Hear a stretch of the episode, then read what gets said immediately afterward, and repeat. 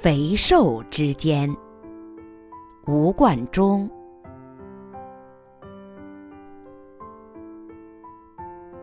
减肥为了健康，更为了美。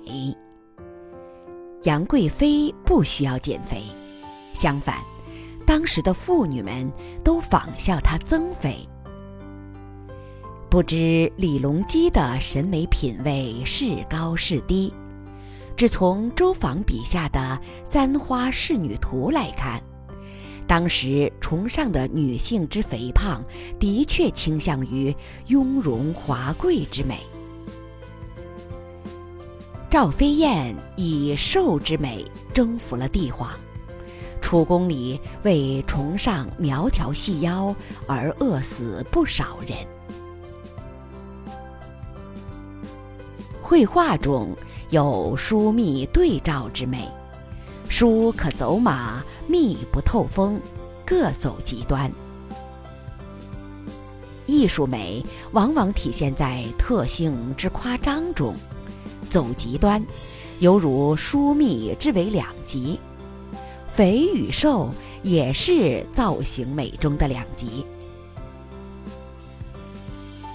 吴道子画宽松衣着的人物，人称吴代当风，而曹仲达追求紧窄美，衣纹如湿了水般紧贴在身躯上，人称曹衣出水。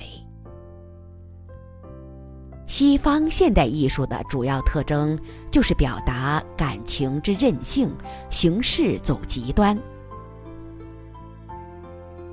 马约雕刻的肥婆比杨贵妃胖得多，其实已超越胖的概念，而在追求造型中的饱满与张力，即所谓量感美。而当代美国画家奥德罗则更由此道发展进入漫画世界，他的作品形象肥的臃肿到极限，眉眼口鼻都缩成小星点儿，丑中求美，美丑之间难分难解。中国人大都不接受这种调侃之美，但我们欣赏无锡米阿福。我前几年在印尼海边见到一位肥硕惊人的英国年轻妇女，觉得她是造型艺术中追求量感美的最佳模特。返京后，我为此做了幅油画。不了解西洋艺术的客人来家看到后都觉得刺激好奇，我于是解说这是杨阿福，他们会心地点头，因此我为此画命名为杨阿福。衣带日已缓，思君令人瘦，人比黄花瘦。中国诗人多愁善感，时时流露出对瘦的怜爱。林黛玉之美似乎潜藏在瘦弱中，弱不禁风也成了一种东方的审美形象。西方现代造型艺术中也追求瘦骨嶙峋之美，尽量扬弃一切累赘的脂肪肌肉，突出坚实的人之最本质的架构。瑞士的杰克梅迪于此走到了极端，人几乎存在于几根铁丝中，人们评说那属于存在主义了。生活中人们追求肥瘦合度，有人说合度就是美。有位史学家开玩笑说，如果埃及艳后的鼻子增高毫厘，罗马的历史就要被改写了。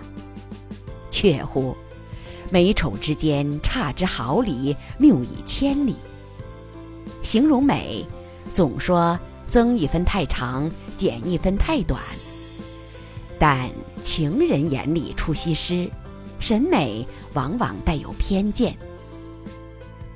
艺术创作中，审美的偏见是独特风格之别，偏见源于偏爱，而偏爱则源于发现了别人尚未发现的特色。美术基础教学中要求作业完整，面面俱到。面面俱到了，完整了，是一件可评高分的习作，但绝不可能是艺术杰作。五官端正并不等于美，肥人中有美丑之别，瘦人中也有美丑之别。不肥不瘦而合度呢，也未必就美。美真是有点邪气。